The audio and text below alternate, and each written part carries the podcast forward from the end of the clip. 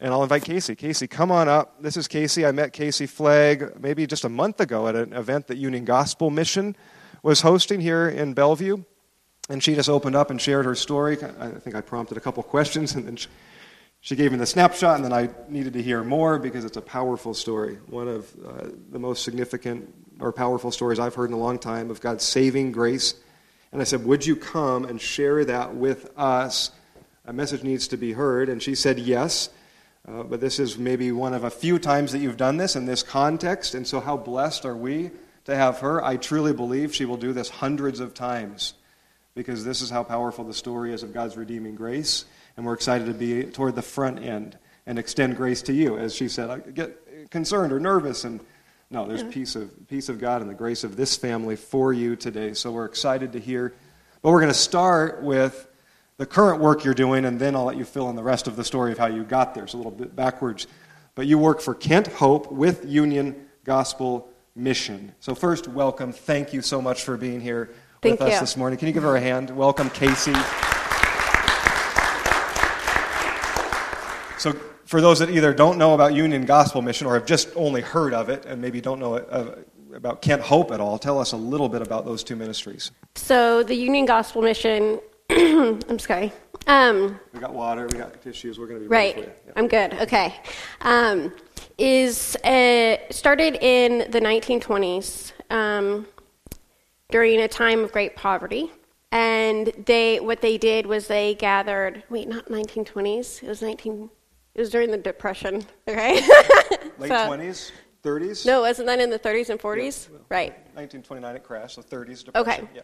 So they went around Seattle and gathered all the churches and said, we need to do something. So that's how the Union Gospel Mission started. They just gathered the churches and they said, we need to, we need to help our people.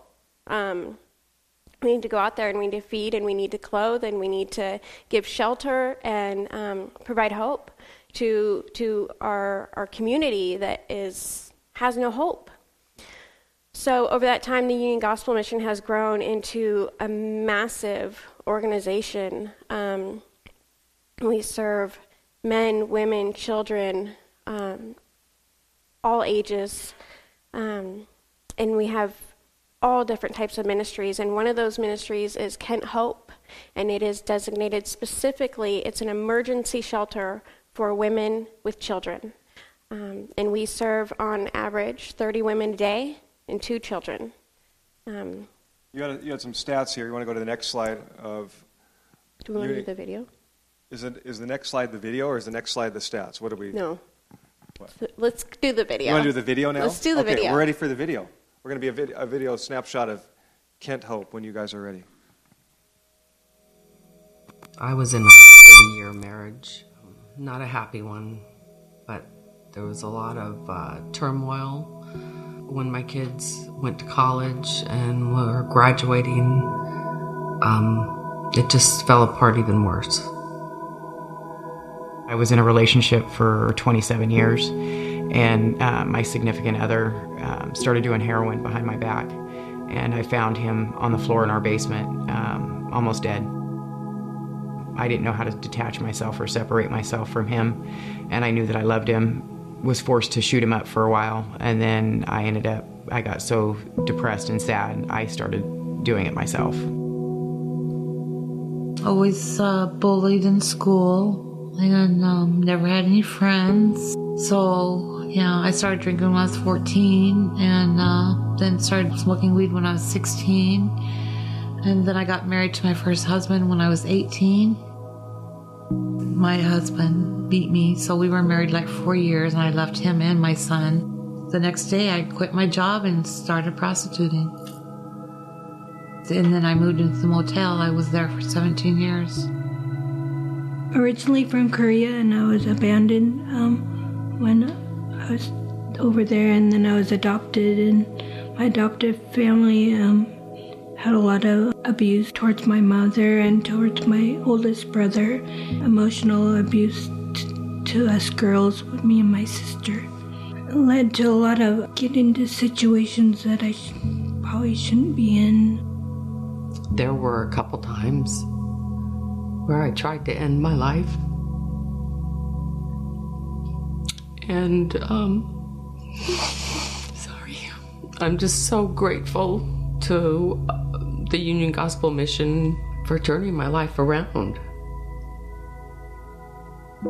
I was just wandering around pretty lonely and abandoned. Um, pretty much that's the way I felt. My family's not here. I was by myself um, and just didn't know what to do. And I started going to Kent Hope.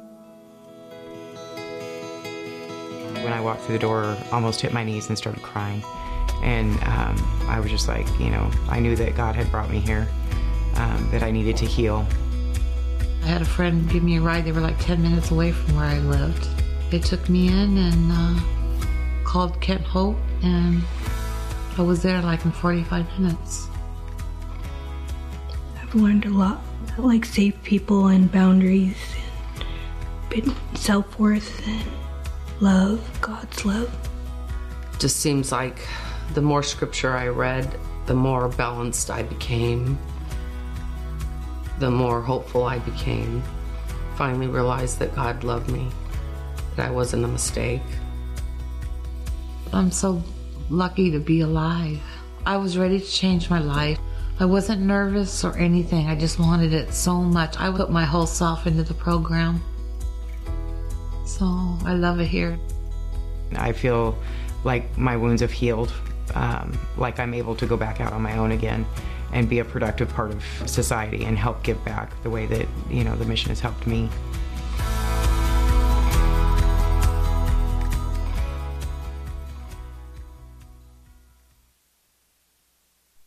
We're getting us out of order. Okay, now you So take over from there. This is where you work. this is where I work. So I work with a lot of these ladies, and I, I love them dearly.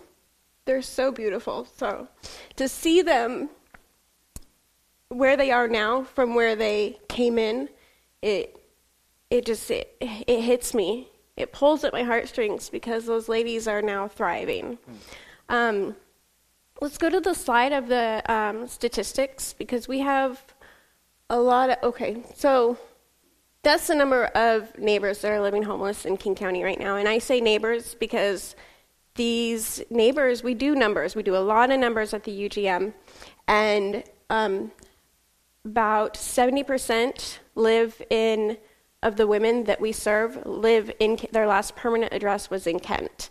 Um, 90% are in King County, and there's like maybe one out of 30 that are from out of state. So these are women that grew up and went to school and and lived in in our city. So um, they come in with a lot of different barriers. If we can go to the next one. The Next one. um, they come in with most, a lot of women come in beaten up and bruised. Um, and they are seeking safe shelter from a, uh, an abusive partner or family member, uh, mental illness, physical disability. Uh, a lot of them are addicted, and a lot of them have multiple of these issues overlapping.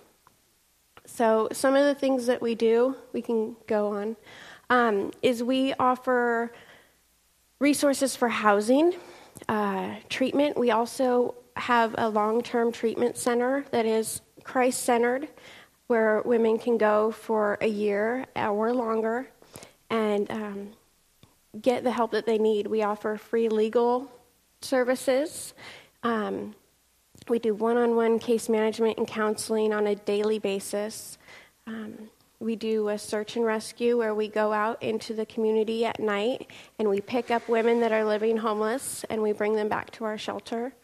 So, um, we have we Kent Hope opened in 2013, and next slide. Um, since 2013, we have gotten 547 women and children out of homelessness. 229 women have gotten new employment, and we have served over 100,000 meals. We do three meals a day. That's awesome. Um, so, How, so, how many hours a week do you work with Kent Hope? so I work 30 hours a week. I have part-time position. Okay. I I would go 50, 60, and I have during the snowstorm. but um, I love it there. I absolutely love it there. Awesome. So UGM, I think more people will probably be aware of Union Gospel Missions, but maybe not this branch of Union Gospel Mission. So if people wanted to give, because they're fully uh, supported by generous donations, yeah. So Right. UGM.org or .com? UGM.org. UGM.org, and then you can designate a gift directly to Kent Hope through them. So Yeah. We wanted to hear this, this highlight. You know, I mean, when I heard that, I just wanted to bring into your awareness uh, a pretty awesome ministry that's doing some great things in our city. So, one, I want to take advantage of that. When I got to know Casey last month, uh, I said, well, that would be awesome to have you come and share that. And then there's more to the story. And she's going to share her story of how she ended up working with Kent Hope, because that is, in some ways, going to preach the message that we were right in in Ephesians chapter 1, verse 7, uh, talking about the lavish grace of God and his redeeming love for us. And so there may not be anything more for me to say after you share this story. Uh, so I encourage you to engage in her story and Casey's story and respond as, as God leads. So I'm going to sit down and let you tell the rest of right. that story. Sounds right? good. And I told you I'd get tissues. You still, let me great, Maybe. just to have them accessible just in case. And you can use the stand here. You I can pace around. Uh, but thank you. Let, let me pray for you. Let's pray for these women again, and I'm sure we'll do that as we close today also. Thank you, Lord. Father, we do uh, just get our hearts uh, tugged, and thank you for this reminder. Uh, we do see it in our city, uh, but sometimes we have blinders and we need reminders of hurt and brokenness and poverty. Thank you, Jesus, for being the God who has come to the poor and broken and needy. Remind us all of our, our current estate and our uh, estate without you, Lord, that you have lavished grace and riches upon us and blessed us in the heavenly realms with every spiritual blessing in Christ. And thank you for your drawing of sons and daughters into your family. We thank you for the story we are about to hear of that same saving, healing, redeeming grace in Casey's life. So empower her to speak and share. May it reach our hearts and minds for your glory and for our joy, we pray. Amen. Amen. All right, Casey, take it away. Thank you. All right, I'm gonna, because I want to see everyone, so I'm gonna come back here. That's better. Okay. Um, I first, I want to just, I want to thank Ben, and I want to thank all of you for having me here today. Um, I've been pretty nervous and freaking out a little bit, and I text Ben, and I told him I'm so nervous. Will you pray for me? And he said, he said. Um, I will. I have been praying for you, and I'll continue to pray for you. But I just want you to know that you don't need to be nervous because you're among family. And I was like, ah, duh, duh, Casey. What are you freaking out about? So, um, thank you for having me, and um, Lord, I just pray that um, I give you all the honor and the glory because to you is where it is deserved. Um, Spirit, I just I ask that um, as I step back.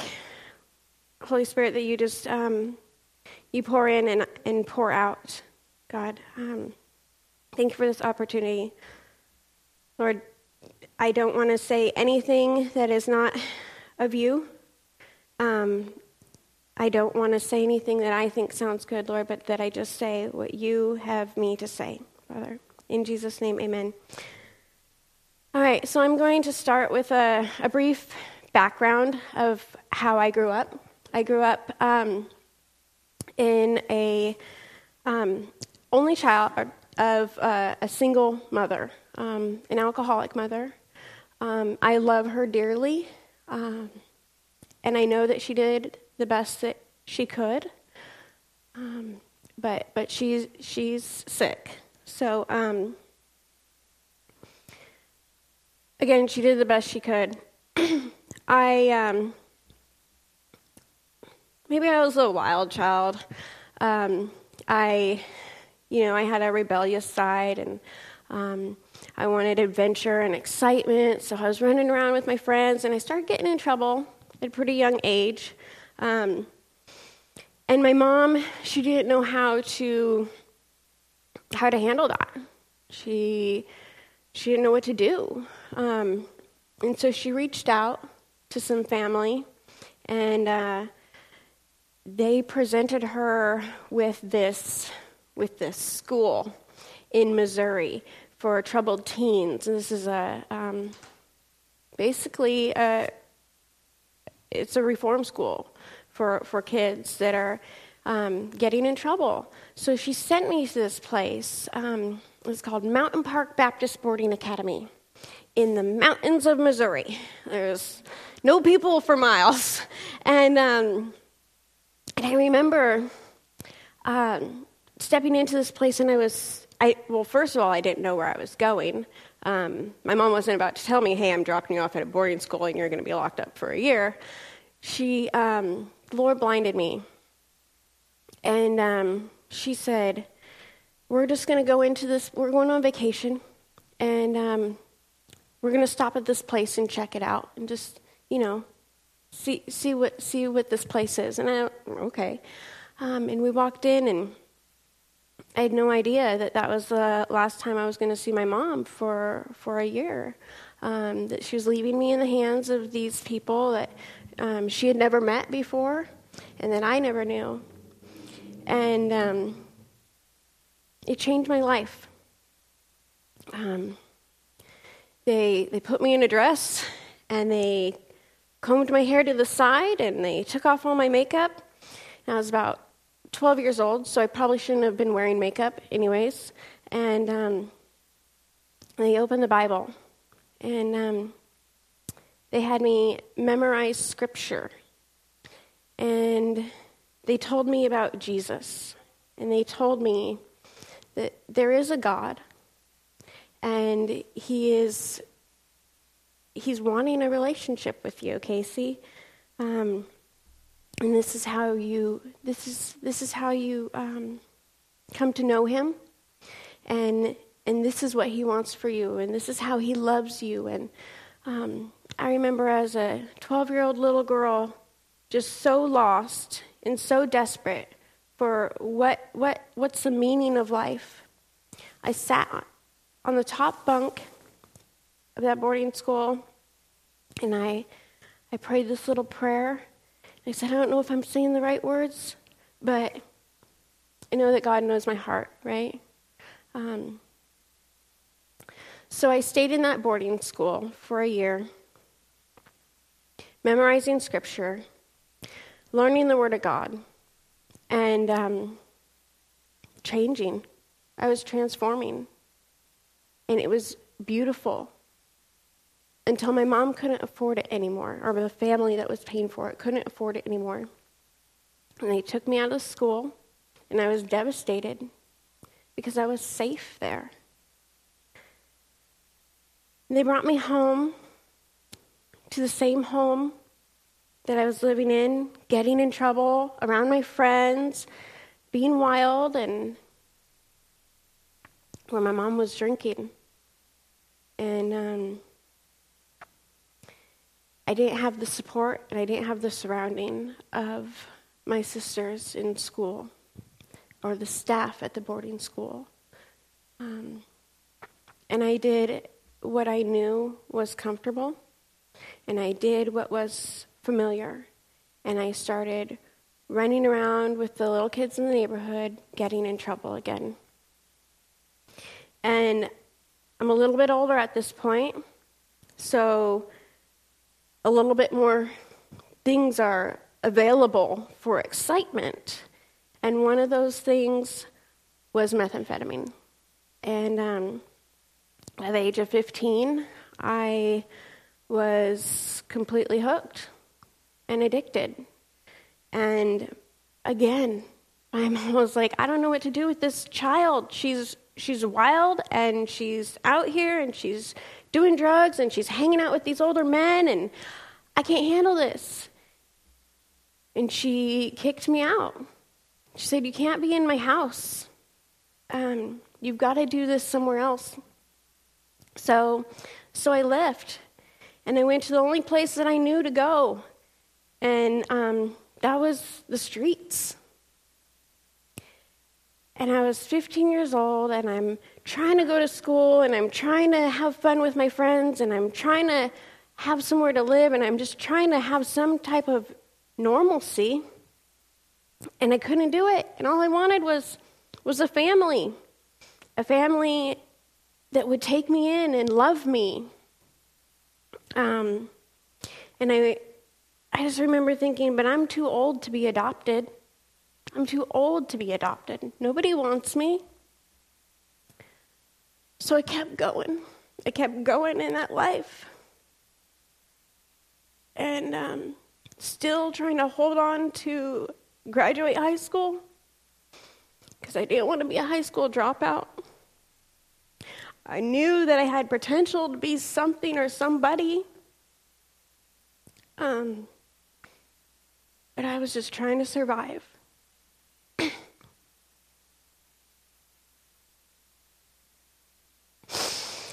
By the age of 18, it was probably a couple weeks after my 18th birthday, a friend said, Hey, I know how you can get the money that you need to survive. I said, Anything.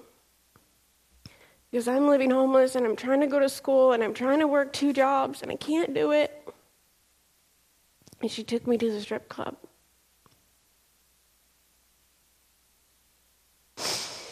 And I was just like, this, this is amazing. This is it.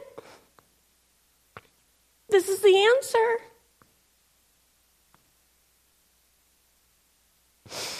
Little did I know what that lifestyle would take me into. Because not only am I now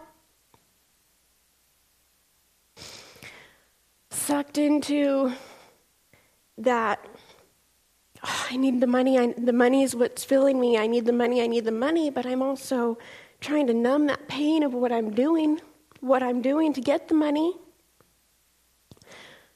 So I'm doing more and more drugs, a larger variety of drugs.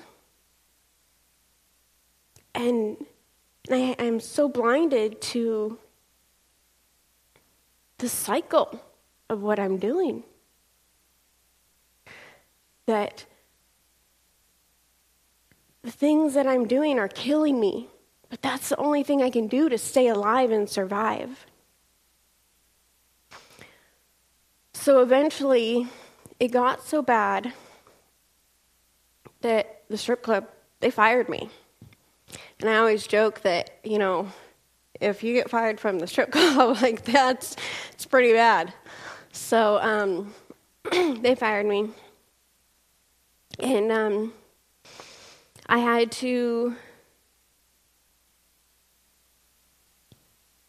make a living, make means to survive on my own. Um, and so I took that I took that hustle from the club and I took it to the streets. And um, and I did things that I'm not proud of.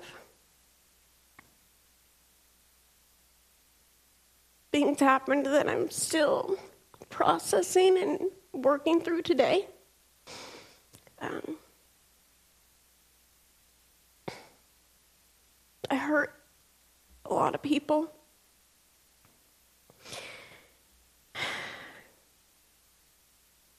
And one of those people was my mom.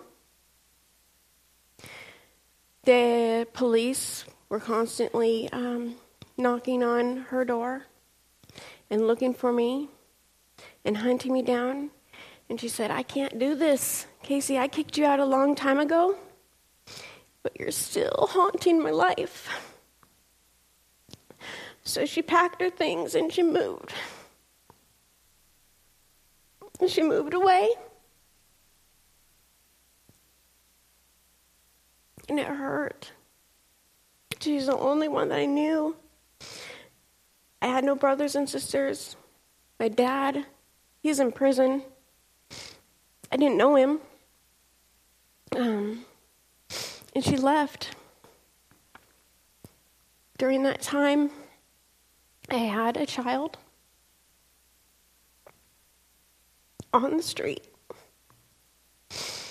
And um, the state took my son. His name's Calvin. Um,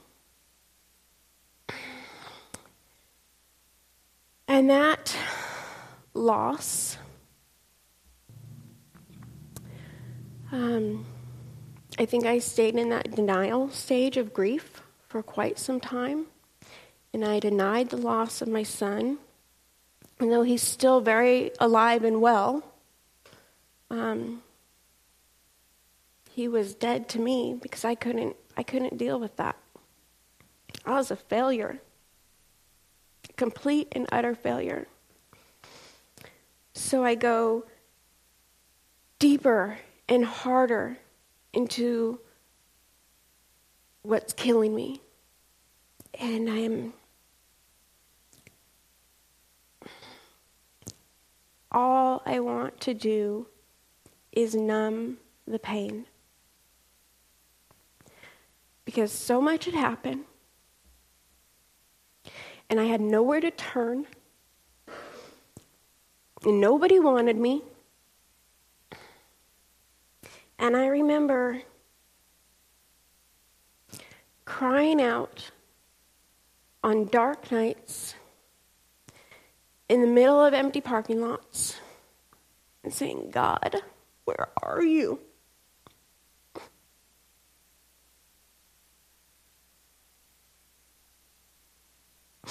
Saying, God, I'm sorry.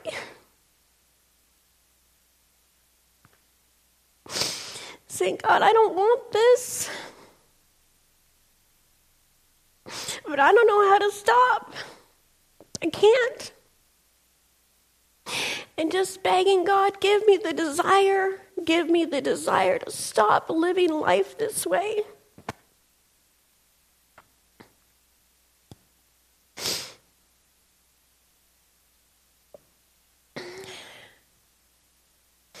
I remember hearing that the only way to change is to hit rock bottom.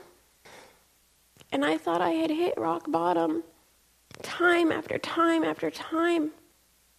And I'd ask God and I'd say, How is this not my bottom? I've lost everything. I have no one. I'm hungry. I'm dirty.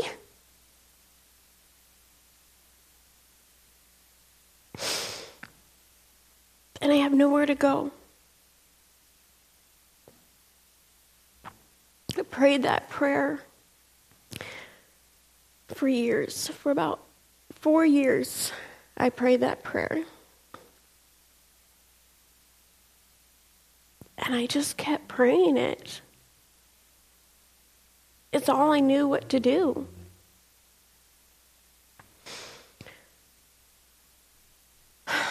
So God intervenes in mysterious ways. I met a man that um, would not be the ideal man um, to, um, well, I met a man and he said, I'm going to let you stay in the garage just so you have shelter because a five foot little blonde like you should not be out on the streets like that. So he brought me in and he gave me shelter and food, and I lived there for about two years. He said, oh, I'm good. Gave me shelter, food, drugs, anything I needed. And I started to hear this, this voice inside me um, and it said, Casey, knock, knock. Now's the time. It's time now. It's time to quit what you're doing because I have a plan. But I won't delay. You either shape up or ship out. And I ignored it. I said, no. Nope, nope, nope. I'm good. I've got what I need now. This is what I've been striving for housing, food, shelter, drugs. I've got it. I'm good. And the voice kept coming and kept saying, No, now, now, before it's too late. And I kept ignoring it. I will say that I was probably so far from God that I wouldn't recognize the whole, you know, the voice of the Holy Spirit. Um, but I knew that this wasn't a voice of myself. This came from deep within. So one day, I was doing what I always do. I was living for me and getting high. And um,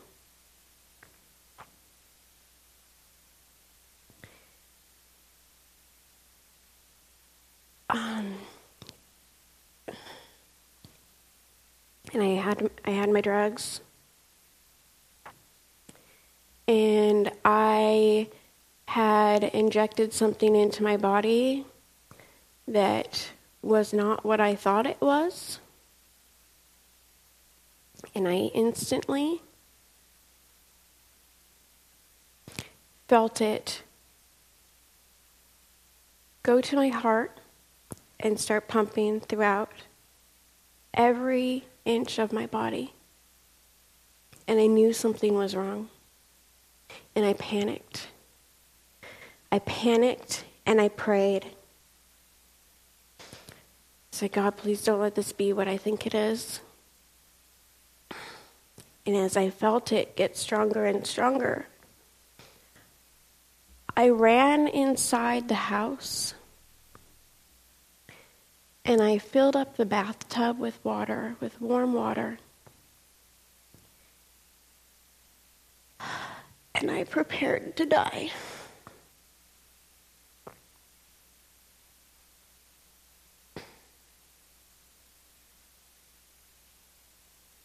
Laid in that bathtub.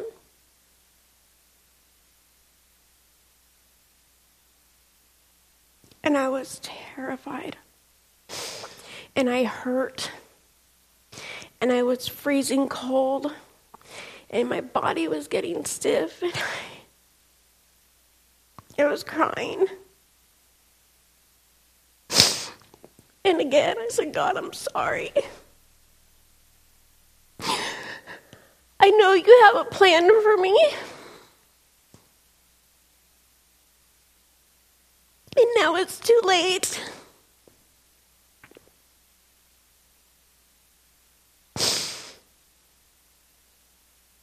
And I just thought about this is it. This is what I'm going to be remembered by. A life of sin and torment, dying alone in a bathtub doing nothing, contributing nothing, just taking it, taking it, taking from society. And I said, God, I don't want this to be my story. I don't want this to be the end. I want what you have for me, Lord. And um, the scripture the scripture that I memorized in boarding school when I was 12 years old, it came pouring out of me. I think we have the scripture. Um, yeah, Psalm 61, verse 1 and 2. And I had prayed this scripture before in jail, in a jail cell, multiple times. And it was a surface prayer. But those moments in the bathtub, this came from the deepest parts of my soul. It was just, it was shooting through me. And I said, Hear my cry, O God. Attend unto my prayer. From the ends of the earth will I cry out to thee. When my heart is overwhelmed, lead me to the rock that is higher than I. And I felt and I experienced every single word of those verses. And I poured everything I had in my heart into each word of those verses.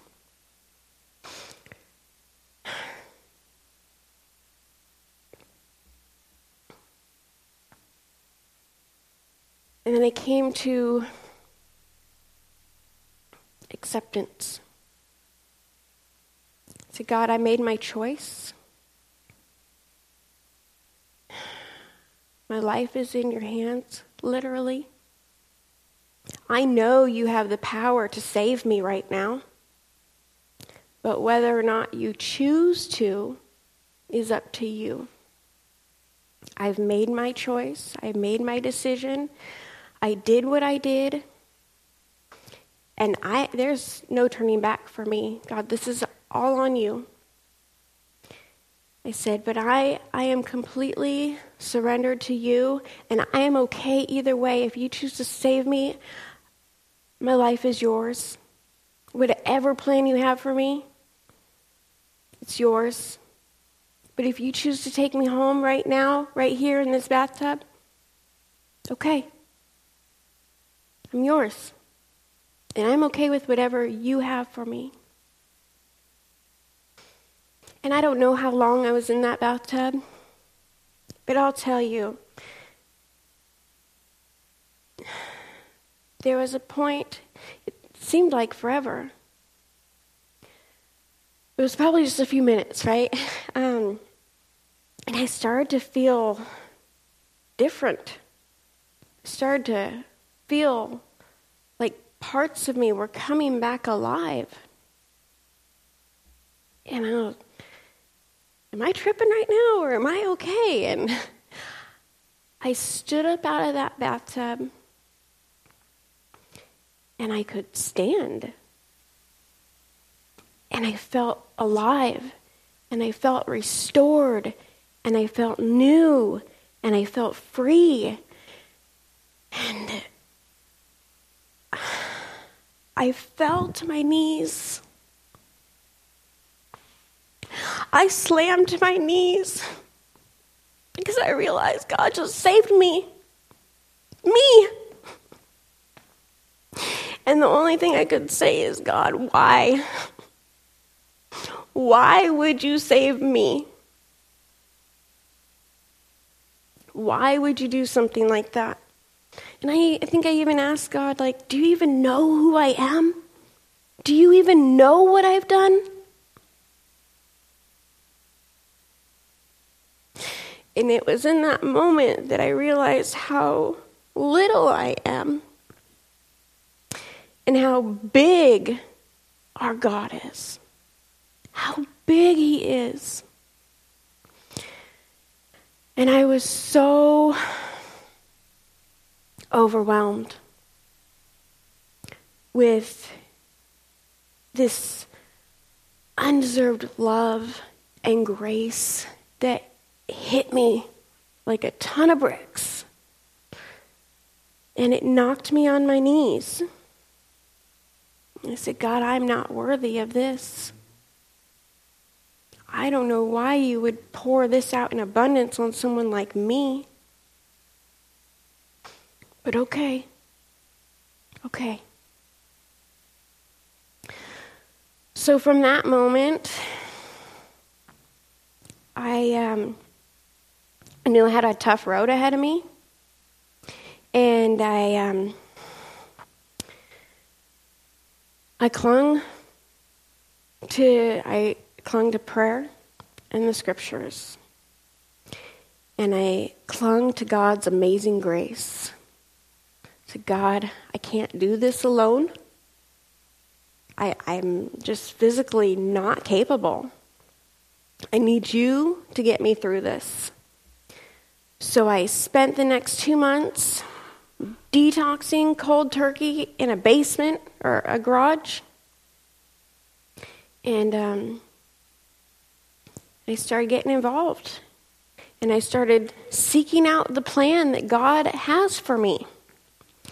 Because God said, I have a plan for you. And I was ready for it, right? I'm like, let's do this. And I started making a list and I was like, and I'm going to be a reporter and I'm going to travel the word, the world, and I'm going to, um, and I'm going to be a writer and I'm going to do all these great, amazing, glorious things. I'm like, which one is it, God? I've got my list. What's it going to be? And um, about six months later, I started feeling a tug.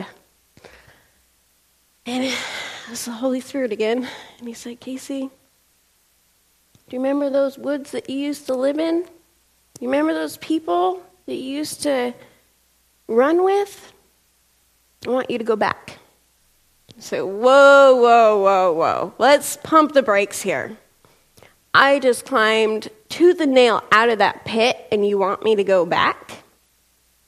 And so, I mean, I'm not perfect. I'm a sinner, and once again, I ignored that voice, and it started to affect me physically. Um, the more I tried to turn from that nudge, the harder it pushed. I felt like I was going to vomit at times. So I went to my pastor at the time and I said, Ah, so God's kind of crazy and I think He wants me to do this. And he said, Yes, let's do that. We're behind you 100%. I'm like, No, you're my pastor. You're not supposed to say that. But um, the church came behind me and we went out there and um, we went out there faithfully week after week. And I ran into people that I used to get high with. And um, we started a Bible study in the Wendy's right outside the woods that we used to, the encampment that we used to live. People would come to the Bible study, and I would be able to share with them. You know me. You know where I've been. Jesus changed my life. And He wants to change yours too. And this is available for you. And I can help you. Because that's what I'm here to do. That's what He sent me here to do. And we saw some pretty miraculous things up there. Um, we saw lives changed. We saw people surrendering their life to Christ.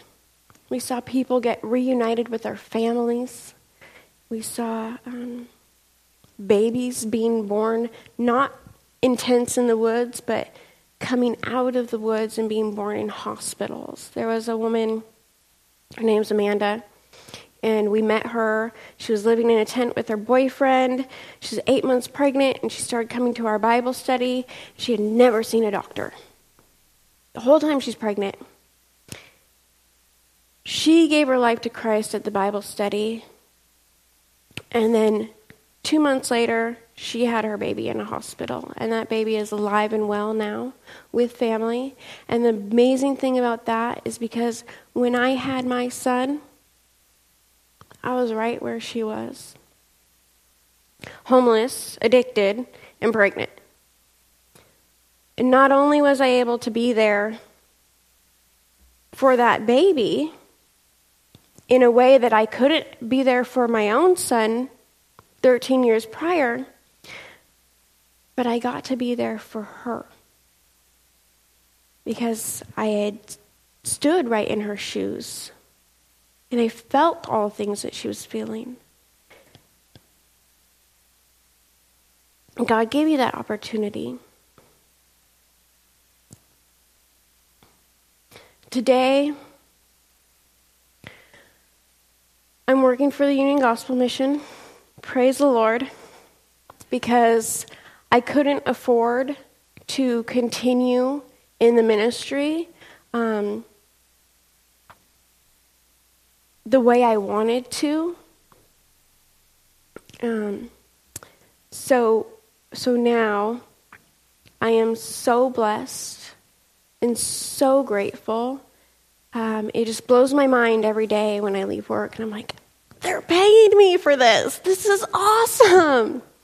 And I get to work with women that walk into my office every day with problems and barriers and struggles and fears and pain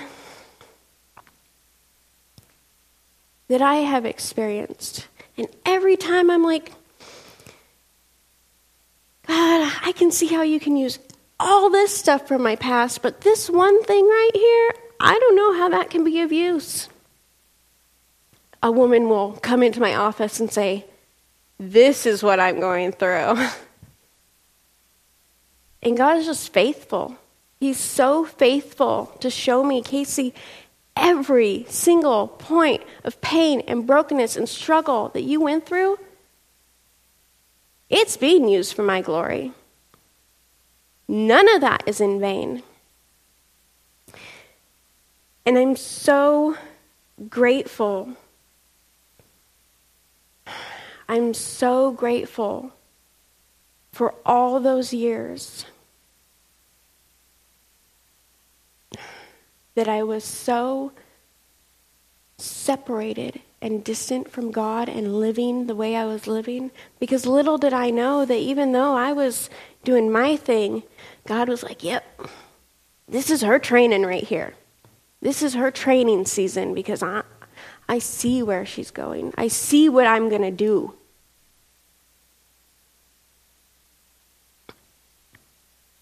Now, I would never want to go through it again, but every time I get to come up here and share this and relive, I am so grateful because I need to. I need to relive those moments in the bathtub. I never, never want to come so distant from that point of being on my knees on the bathroom floor saying, God, why me? Why, why would you save me? I want that moment, that desperation, that power, and that grace to stay alive in my heart forever. So I, I like to share a scripture um, that for me really just sums it all up, the whole story. Psalm 40, verse 1 through 3. I waited patiently for the Lord, and he inclined unto me and heard my cry. He brought me up also out of a horrible pit, out of the miry clay, and set my feet upon a rock, and established my goings. He hath put a new song in my mouth, even praise unto our God. Many shall see it and fear and trust in the Lord. Those three verses, one by one, bam, bam, bam, a summary. Now, I love the ministry that I'm in. I love the ministry that God has called me to. And I love being surrendered to Him and His crazy Holy Spirit that makes me do things that I would never think of. Um, but I can't do it alone. One of the greatest realizations that I have is I am just Casey, right? That is the best thing. That is the best thing. I am just Casey. And I can go so hard in the ministry, but I won't go far if I'm going alone. So I'm asking if anyone feels led to partner with me or the Union Gospel Mission. There's three ways prayer, ongoing financial support, and boots on the ground. We need volunteers. Do I have time to share one quick story? This is why we need volunteers. Last weekend, my friend volunteered at the shelter. Ended up spending an entire afternoon with a woman. Her name's Catherine.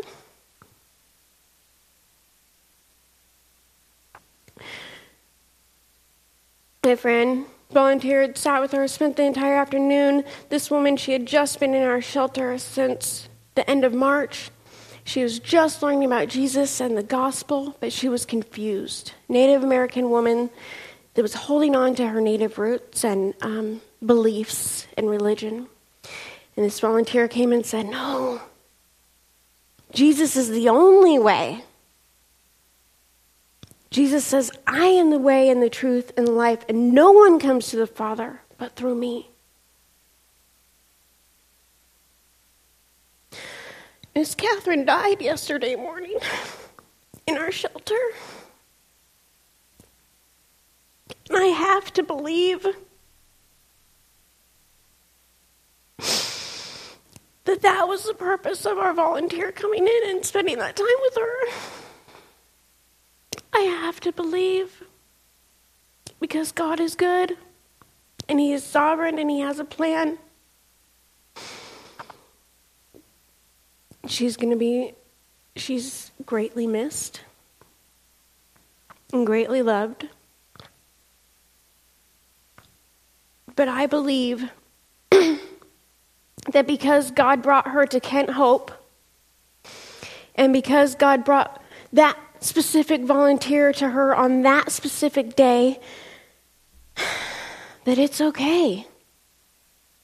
That I will see her again.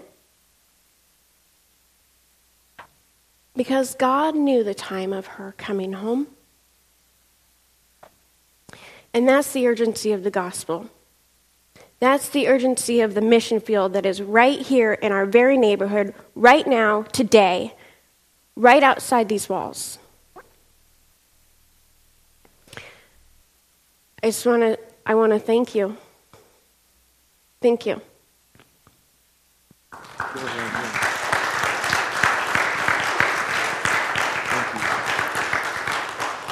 Thank you for preaching the messages I've been preaching, but with a new voice and new power. So thank you. I hope you're encouraged. Um, let's lead into a response. Are you okay to pray for us into response? I am. Just a moment, so stay here for a moment. Uh, there's a, a couple different ways to respond. I hope you're, you're recognizing that. One is for those that have experienced the grace of Christ in their life, circumstances are different in our stories, but our, our need and desperation is the same. We were all trapped, running, rebellious, enslaved, in need of the freedom and grace of Christ. So be reminded of that as you come to communion. Be reminded of what was paid for you because of his rich love for you. The scripture we're supposed to be on that I had written some notes on, but I think you covered. In him we have redemption through his blood, the forgiveness of our trespasses, according to the riches of his grace, which he lavished upon us in all wisdom and insight. And I was going to camp on that phrase. God knows us, sees us in all wisdom and all insight, and has chosen and loved and saved, regardless of who we are or aren't or what we've done or haven't done. And you preached that message as a reminder. We need that reminder. And so respond that way. And if you're in a place saying, you know what, I've, I, have i have said words and I've tried to do good things and I've memorized scriptures or I've come to church, but I don't, I don't know that Jesus has my life. I've never given it. Do that today. There's an urgency to the gospel. His grace is sufficient today. But we don't know our days, do we? So come, respond, and let your movement toward the communion table be a part of that response of indication of drawing to Jesus. Receive his life in your place. Another way to respond is many of us probably have loved ones who are hurting, trapped, broken, either on the streets or in addiction or lost. And I know for me, hearing your story reminds me of faithfulness in prayer no one's outside of God's love and His reach, regardless of where they are. And so, if that's you and you've got a loved one, and Casey said she's willing to pray with you on their behalf for them, she's walked that journey. And it could be any, the circumstances may not be identical, but there could be uh, any number, I know, in this room. And so keep praying. and respond that way. And then, third, we respond by a chance to give generously. That's what you do, by the way. It's the heartbeat of, of the history of Union Hill Church and the Alliance movement is you support missionaries. And Casey, you're a missionary to these ladies. And so we would like to support you. One, give directly to UGM, market Kent Hope, maybe do so regularly if you're stirred to do so. If you want to make a one time gift, what you don't know is I called your pastor, Jonah. I'm getting to know Pastor Jonah this last year. I'm going to cohort with him, part of Awakening Church, a new church plant in Bellevue that started last September. And I called Jonah because you mentioned something in your story about how can you be in a place for consistent ministry for the long haul. And there's a fear of potential homelessness again in your story, and you're trusting God and walking by faith. And so I called Pastor Jonah and I said, if there was some way that we could get Casey into a long term secure position, what would that look like? And would that be helpful? Could we partner in doing that? And he was overwhelmed and a little emotional on the phone, and so I knew I had struck a chord. And so I talked with our mercy team, and we would like to get you into an apartment by whenever you find that right apartment and what we can at least do, I think, is cover first and last and deposit. And I am entrusting, I'm asking you, because right now we don't have the full funds to do that, but I believe we will after today and in this next week. You can text right now to our benevolent 84321. If you text any amount to benevolent, that will allow our mercy team to steward that, and we'll partner with Awakening Church to make that happen. And maybe you have some sights on an apartment, or I don't, I don't know where you're at. We haven't even talked. It's a little bit of a surprise, I'm sure, yeah. to you. Mm-hmm. Uh, but we want to get you as a missionary in a long-term, sustain, sustainable place. We can do that. You can do that. And so let's be generous, church, as as you already have been, in partnering and supporting missionaries. Sound good? Because we want you for the long haul, proclaiming this message and the hope of Christ, and we know that that gift will go a long ways to seeding that. So, text to give, write a check. You can do that throughout this week. We'll remind you of ways to do that. So, would you pray for us? And then I'll pray for us and team, music team to come. I know we've extended time here. I think that was okay today. If you're on the run today and have plans, which are awesome and good, or travel plans, you can do that. If you can linger and sing with us and respond in worship and respond in communion and respond generously or come for prayer uh, I'm happy to pray with you as well as Casey is. So let's let's be the church. That's what we do. Would you pray for us? Yes. Father, I just I, I thank you. God, you're so good. You are so merciful. Lord, thank you for everything that you do. God, I just ask that you come behind us. Come behind the words that your Holy Spirit spoke through me, Lord, and continue to minister to, um, to the hearts. Father, I pray for our, our neighbors in need that are hurting and suffering and cold and hungry. Lord, send people. Send your people to love them. Lord, and I know that your people that are sent will be more blessed by our neighbors in need than they could ever give blessing to our neighbors in need. Let us do everything in humility for your name's sake, Father. In Jesus' name. Lord, we thank you for Casey and being a picture of your redeeming grace, your lavish grace. Remind us also of what we need as we respond in song and proclamation and coming to the table, being reminded of what you have done and continue to do. And I pray for Casey that you would give her continued and even increased boldness and stamina and perseverance and hope in pro- proclaiming the gospel, that she would be light and salt where she goes. Thank you for the chance to partner with her. And we pray, Lord, that you would have all the glory as she has prayed yes. for our joy. Amen. Amen. Thank you, Casey. Thank you. Let's respond, church, as you are led.